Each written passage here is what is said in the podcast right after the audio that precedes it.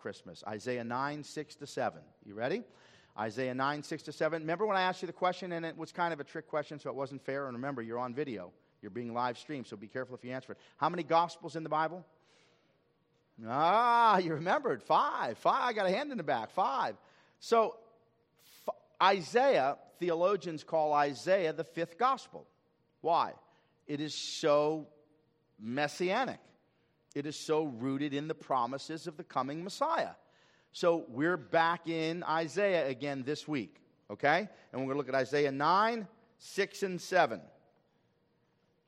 The, something that we need to know the efforts to reconcile the human and the divine nature of Jesus have resulted in a number of classic and historic misinterpretations. And let me give you something that's very important for you to know. How do we interpret Scripture? There's lots of ways that we do that, but what's the number one way of interpreting Scripture? And you'll see it again this morning. Scripture interprets Scripture. You come to Scripture first to ask the question what what does this mean? What was the intent of the author to the original audience in which it was written to, and now to us 2,000 years later? Okay? So we're going to look at that, and we're going to look at it starting in this passage here, and we're going to look at a few errors and hopefully clear them up. Isaiah 9, 6 to 7. Hear now the Word of God. For unto us a child is born, unto us a son is given, and the government will be on his shoulders. And he will be called Wonderful, Counselor mighty God, everlasting Father, Prince of Peace. Of the increase of his government and peace there will be no end. And he will reign on David's throne and over his kingdom, establishing and upholding it with justice and righteousness from that time on and forever. The zeal of the Lord Almighty will accomplish this. And may God add his rich blessing to his inspired inerrant infallible word. Let's pray together. Father, it's no accident we're here this morning, everyone by divine appointment, everyone in their assigned seats even if they move.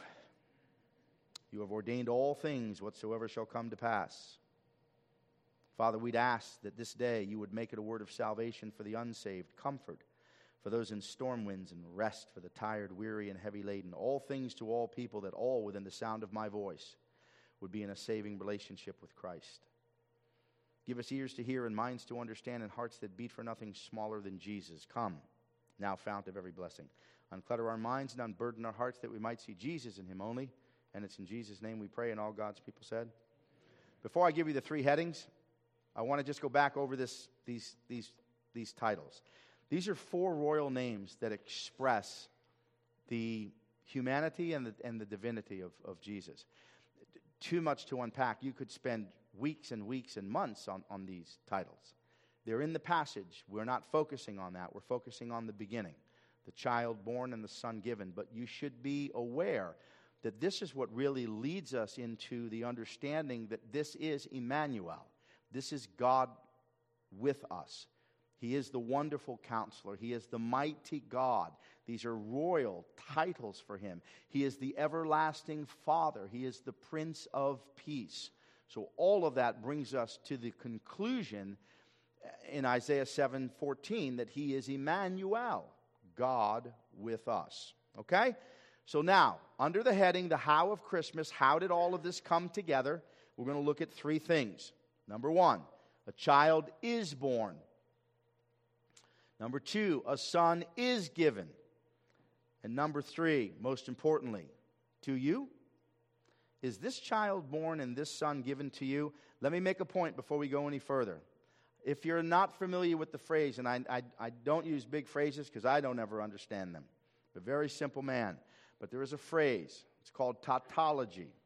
And what that phrase means, Spurgeon preached on it in this passage. And he said in this passage, For unto us a child is born, unto us a son is given. There is no tautology there, which means there's no needless repetition. It is very easy to read that passage and think it says the same thing. Yes? For unto us a child is born, unto us a son is given. It's all the same thing. It's just repetition in this. No, it is not. It is not needless repetition. It is not a tautology, as if you would say scarlet tomato. You wouldn't need to use both terms. There is a distinct difference and distinction in both of those phrases, and we're going to unpack them. And that's how we come to the deep understanding of the true nature of the Lord Jesus Christ his humanity and his divinity. For truly a child was born, and truly a son was given. Okay, you ready? We're going to head out into some deep water. Deep. And let our nets down for a catch. Number one, a child is born. Here's the humanity of Jesus. We have to deal with an error. And again, it's just a term. I'll give you the term, but I'll explain to you what it means, and it'll be very simple. We're not going to make it a seminary class. Docetism is the term from the second century from the Greek word dokesis. And all it simply means is that it seems like he had a body. You ever been to the Magic Kingdom? You been in the Haunted Mansion? You go in the cars and you go around, and what do you see? You see those spirits floating around and dancing around and all that stuff going on?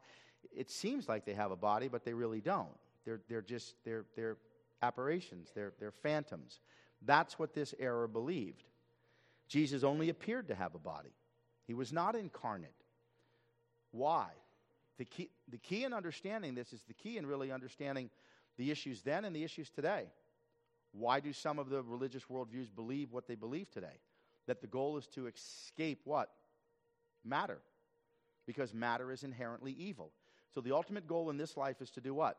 To get to the other side, to get out of the physical body, get out of the physical world, and get into the spiritual realm. Do we believe that? Of course not.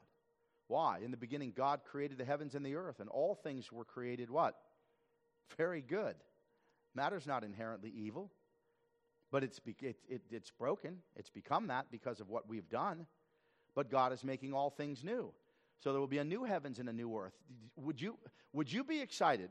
Imagine this was your belief that He didn't have a physical body, that you were going to finish this life, escape into eternity as a spiritual being floating on a cloud, strumming a celestial harp forever and ever, world without end. Amen. Oh my, I'd have no interest in that. None at all. That's not the promise of the gospel. He rose bodily from the grave for a reason. He could have simply rose spiritually, but that's not what it was. He said, What? Touch me. Put, put, put your finger in the nail prints. And then the key, the great key was what? Because this excites me for someone who likes to eat as much as I do. Am I alone? I don't think so, but I love to eat. What do he say? Give me, do you have something to eat? We're going to eat in glory. Oh, I can't wait. And I bet they got chips and salsa, Brian. They got to have it. They got to have chips and salsa. They got to have it. I know they do. So he's, he's not this phantom that, no, no, no, no, no, no. Rejected in the Council of Nicaea 325, just a little tidbit for you. What's the D point? If, if they're true, if it's true, Docetism is true, then what do you not have? You do not have a cross, and you do not have a resurrection. You have no faith. You shouldn't be here today. So, this is an error that needed to be corrected, and it was in the Council of Nicaea. He was truly human. Couple scripture verses, and then we'll go to the next one. John 1 14, the word became flesh and made his dwelt, tabernacled, tabernacled. Remember the tabernacle in the Old Testament? That's what this word is. He is the true tabernacle. You don't now go to a place to meet God. Yes, we come for corporate worship. We understand that the reason for that and why God has ordained that for his people to come. But the true tabernacle is Jesus, and he took on flesh. Now we're going to see three things. He's a descendant of the woman, of Abraham, and of David. Ready? Number 1. Prophecy, Genesis 3:15. This prophecy, by the way, comes before the curse. And I will put enmity between you and the woman, between your offspring, her, the seed, and her seed, and he will crush your head, and you will strike his heel. Why is this really profound? You have to ask a question. That's the third chapter of the entire book of the Bible. Why is that profound? You have to ask the woman. Not that woman, but this woman, these women. Do you have a seed? No, of course you don't. So where are you getting the seed from? You have to get it from a man. Where's she getting it from? Not a man. It's capital S, on high. Who's the seed? Jesus. Do you see how profound that is? That's easily missed. Especially if you're reading a different translation and that's not in there. I had to put that in there for you. You've got to go back to the King James Version to pull that out. There's a seed. And that seed comes from on high. And that seed is Jesus. her seed, which she has no seed inherent, her seed will crush the head of the serpent. That's the Lord Jesus. So now the fulfillment of the prophecy, Galatians 4 4. Ready? We preached it last week, so we'll just hit it today. But when the time had fully come, God sent his son, born of a woman, born under the law, a descendant of the woman Eve. Yes? Moving on. He was also a descendant of Abraham. You ever get to the place in the scriptures where you're reading those genealogies and you go, come on, I'm not alone. Well, I don't do that anymore, but I did for a long time, and I used to pass them by. I just skipped through them. Not anymore. Why? This, these are faith strengtheners. You can't make this stuff up. So we have to see what? we got to see the line. The promise was given to you in the eternal counsel, spoken to the serpent. Moses records it in Genesis 3:15. But the promise for the people come under Abraham. So now we have to see Jesus as a descendant of Abraham. Ready? Abraham will surely become a great and powerful nation, and all nations on earth will be blessed through him. What's the fulfillment? Matthew 1 1. A record of the genealogy of Jesus Christ, the son of David, the son of Abraham. There it is. Finally, he's a descendant of David. Okay? We have to establish that he's fully human. Why, why, oh, it'll be a little deeper next week, but why is that critical? Remember, the angels had fallen. He doesn't come as a spirit, he doesn't come as an angel. He didn't come to redeem the angels. He came to redeem whom? You. Humanity. That's why he had to take on humanity and be fully man. Finally, David, as a descendant, let's take a look. Prophecy, 2 Samuel 7 12 and 13. I will raise up, in, up your offspring to succeed you. Now, all of this can sound like Solomon, yes? But you have to be careful. So it's easy to misinterpret this. Watch. Who will come from your own body? Okay, I get that, Solomon. He is the one who will build a house for my name. Oh, Solomon built it. David didn't. David was a man of war. And I will establish the throne of his kingdom forever. That there eliminates whom? Solomon. Solomon isn't established on the throne forever. It eliminates David. It go back further, it eliminates who? Abraham. Go back further, it eliminates who? Adam and Eve. Who does it get you to? The promised Messiah in the eternal counsel of the triune God, Jesus. The Messiah had been promised. His throne of his kingdom is established forever and ever and ever. That is the fulfillment. Through the line of David, through the line of Abraham, all the way back to Adam. Jesus becomes what? the greater Solomon, the greater David, the greater Abraham, the greater A- Adam. He is the fulfillment of all of the Old Testament, pointing to the fullness of time. Okay? So we're clear on that. Let me give you a great quote from a great mind, John Calvin. And this should be a comfort to you. Christ has put on our feelings along with our flesh. Why, why should that be comforting? That's why we have to be very careful on how we preach the whole counsel of God. Do you know how many people came to me just during the Christmas special? They had been kind of dragged here by somebody who invited them to come. I really didn't want to go. I just lost my father. I just lost my wife. I just had this happen in my life. Hearts that were broken. And they were blessed and they were ministered to. All of our hearts are burdened with something. And if you're not in the middle of a mess right now, just give it a little more time. How many times have I said to you, right? There's only three stations in life. One is you're in the middle of a storm. Two, you're coming out of the storm. Three, you're going back in the storm. That's it. So, what difference does it make that he put on our feelings? We don't have a high priest who can't sympathize. He knows what you're feeling, he knows what you're going through, he understands your aches and pains and hurts. Look at what they did to him. This should be a comfort to you. Imagine if you had a God. Think about it. Imagine if you had a God that just lived on high somewhere, no connection at all to you. That's a comfort. That that that that ministers to your heart that's broken? No. You know, when people ask me, just, just a, a, an important point, and, and hopefully it's helpful to you. I'm talking about a significant loss now and, and, and, a, and a sudden, unexpected loss. And I'm asked this question, Pastor, I, I, don't, I don't understand. Uh, how, how do you, why? Why would God let this happen? Why? My response is the same all the time. I don't know why, but I know what it cannot be. It cannot be that He doesn't love you, and the cross shows you that truth. I don't know why, but I know what it's not. It's not that He doesn't love you. And He sent His Son to a cross to demonstrate that. Christ has put on our feelings and our flesh. Passage, couple points, and we go to number two. Jesus grew. He can't grow as God. He can't grow in wisdom and in stature and in favor with God and men. He can't unless he's what? Fully man. So, a few points. Jesus also grew tired and weary. Anybody tired and weary here? He grew hungry and thirsty. He grew sorrowful and troubled in his spirit. This is the experience of all of us. Here's the key Jesus is fully man to save our manhood fully. Got it? Okay. Number two. Here's another error. We have errors on both sides of the ledger. The first error says he's a ghost, likened to those at the haunted mansion. That's it. Now we're going to have another error. He's not a ghost. He really was a man, but he was created man. He, he, he was created as the Son of God. He's not eternally self existent. Check this one out. This is important that we correct.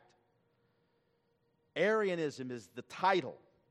Arius was a priest in Alexandria in the fourth century. And it was their belief and understanding that the Son of God did not always exist, but was begotten. You got to star that word. You got to you'll see what I'm going to talk about in a moment. But was begotten within time by God the Father. The key word is, is and it's, it, I'm not going to unpack all of it, but it's, it's, it's monogenes. And what it's talking about here is there's a unique aspect of this son that has been begotten, but not literally begotten, that the Father created the Son. But it's talking about a special relationship between the Father and the Son, and I'm going to show that to you in Scripture. So, this error, Arianism, was rejected by the First Council of Nicaea 325. And they said, no, no, no, no, no, no, no. He is not a created being. If he's a created being, then he isn't God. You can't have him as God. Call him anything you want, but he's not God if he's not eternal. And what did Jesus say all throughout Scripture? No, he never said, I am God, but what did he say? If you've seen me, you've seen the Father. The Father and I are one. Before Abraham was, I am. Over and over and over and over. I am the way, the truth, and life. Everything that he says, he makes it clear that he's God. So he can't be a, he cannot be a created being. Now, there are denominations that believe this, and I'm not going to mention any of them. But if this has ever happened to you, and I won't mention the denomination, I used to keep the door closed. Not anymore. Man, I open that door up and say, Come on in.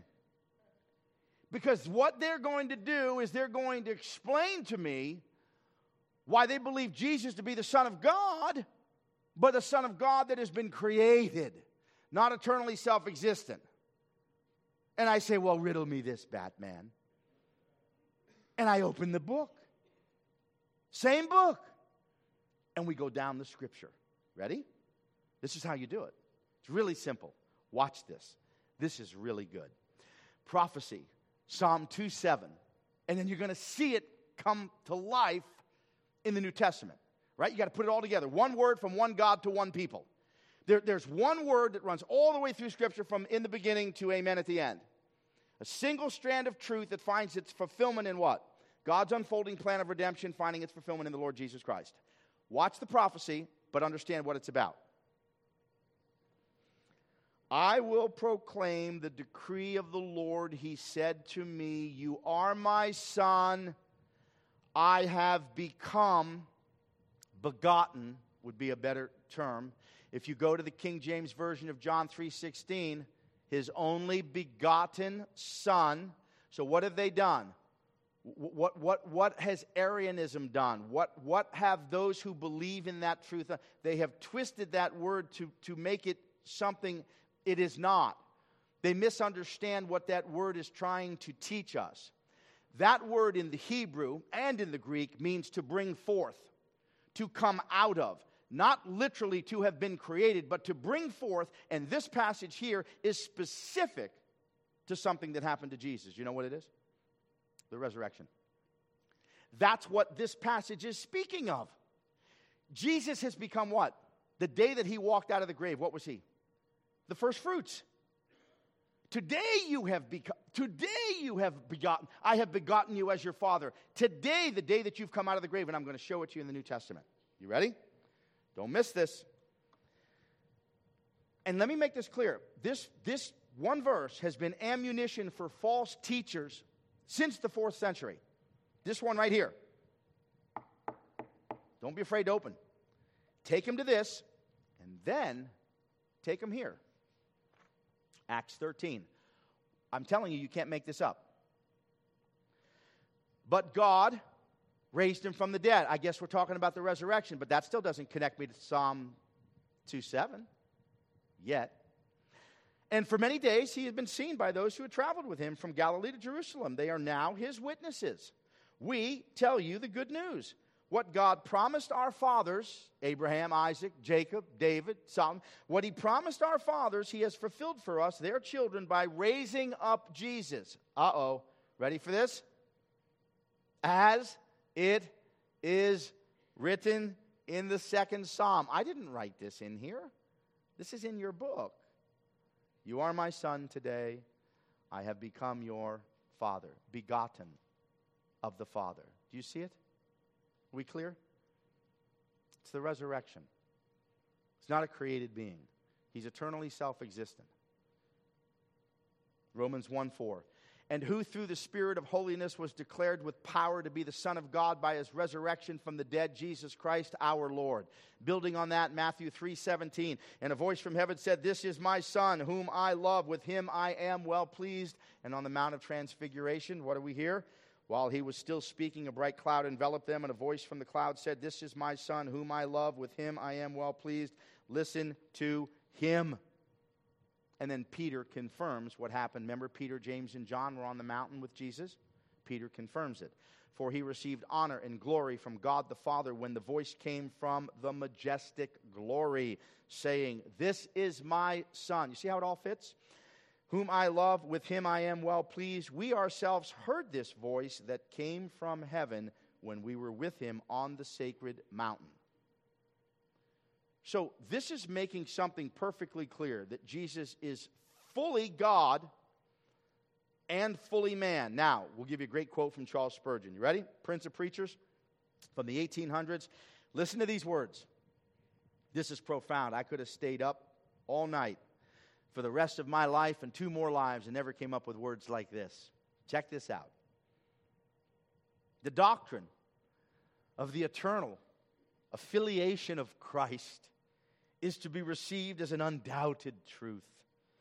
But, to, but as to any explanation of it, no man should venture thereon, for it remains among the deep things of God.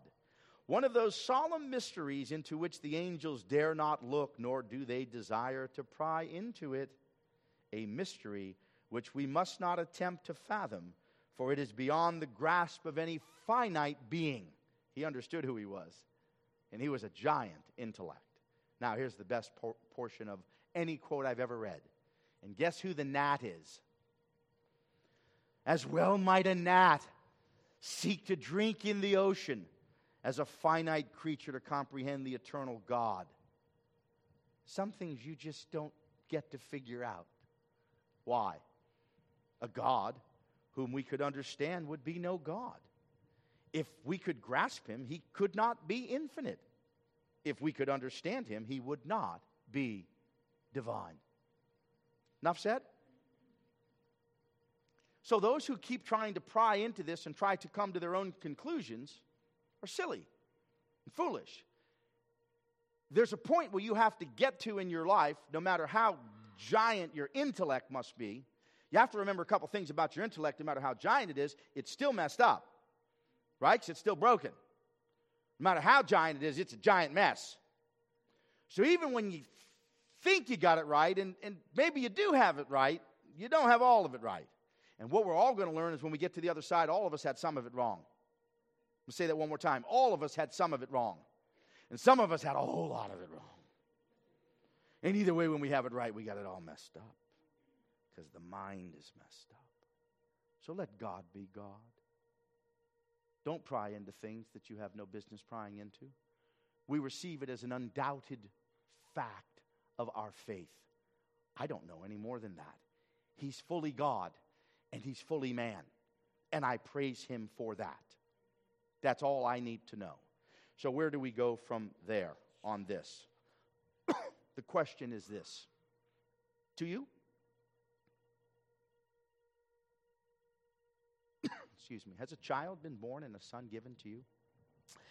Let me show you who this son is not born and given to. There is somebody that this child is not born or given to. Excuse me. Luke 18. We'll go to the Luke chapter where the Pharisee and the tax collector are. I'm going to show you the guy he's not born to. And I'm going to show you why. It's real simple why he's not born or given to this man. The Pharisee stood up and prayed about himself God, I thank you that I am not like other men, robbers, evildoers, adulterers, or even like this tax collector. I fast twice a week and I give a tenth of all that I get.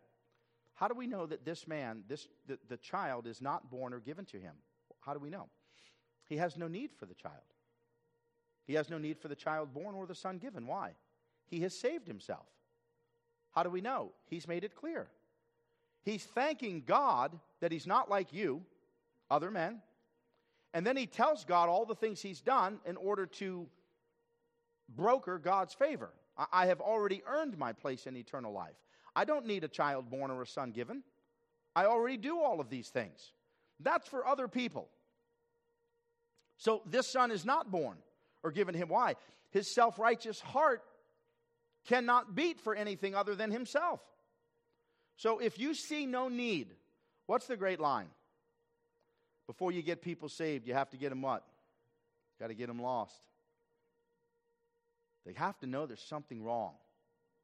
And I think inherently everybody does. When I'm speaking to unbelieving skeptics and, and, and, and they'll say to me, there's a great, there's, here's one for you. Pastor, Pastor, you tell me this is, this is the only way. Jesus says, I'm the way that you're telling me all this. Jesus, way, truth, and life is the only way. It's got to be another way. The Pastor, it's got to be another way. I said, Ah, you got me. You got me. Oh, and their eyes get real big. Oh, I got him. There is another way. I didn't know you'd get me there, but there is. What is it? What is it? And I lean in. Just be perfect. Huh. Well, nobody's perfect. That's the point. That's the point. That's the other way. Well, then, no, but that's the point. You need somebody who was. Without that, you don't get in. Perfection can't receive imperfection. So, perfect God the Father sends perfect God the Son to live a perfect, sinless life, to die in our place. So, this guy can't receive this child. He doesn't need him. Who receives him? Check him out. Who this son is given to and born to. But the tax collector, who's the tax? I hope I have a whole room full of tax collectors. I can see some of them for sure. But the tax, remember, they were despised and hated. They were, they. But he stood at the, he couldn't even stand up right there like the Pharisee. And he would not even look up to heaven, but he beat, he smote upon his breast, and he cried out, God, be merciful to me. The in the original language, the word is the, not a. I'm not just a sinner. I'm the sinner. I'm the guy. I'm in. I'm I'm the worst that could possibly be. What does he not do? He doesn't parade his good works before God. He doesn't thank God. He's not like other men. What does he say? I have no hope unless you're merciful to me. God, be merciful to me, the sinner. And how does Jesus end that parable? I tell you, that man, the one on his face before God, not that man standing up shouting, I thank thee, O God. That man went home saved. To that man, a child was born. To that man, a son was given. Why?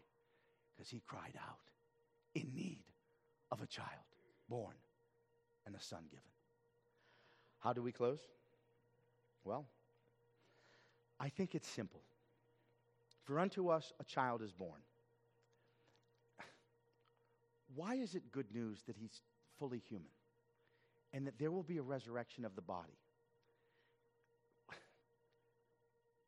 It's good news if you. It's, I'll just be, it's good news to me. Why? I can't wait to get rid of this mess. This is, you know, people say to me all the time, they see me getting up and down off of the, the, the, the pulpit, and they go like, oh, oh, Pastor, your knees, you need to go get new knees. You got to go knee replacements. And I say, I already have my knees on order. and they're coming. As soon as I get to the other side and the trumpets sound and the Lord returns, I got new knees new body, new everything. I can't wait to get out of this mess. Isn't that good news? He came fully human to redeem us fully human. But he came as God incarnate. For unto us a child is born, unto us a son is given. If Jesus is born to you, you are born again. And if Jesus is given to you, you are given to him. Is that your truth? That's the gospel. It's that simple. You cry out like the Pharisee, like the tax collector, God be merciful to me. There's nothing for me to, I'm not going to parade my tithing and, and, and, and, and, my, and my good works and, and my service. I'm not going to, I have nothing to offer. Just be merciful to me.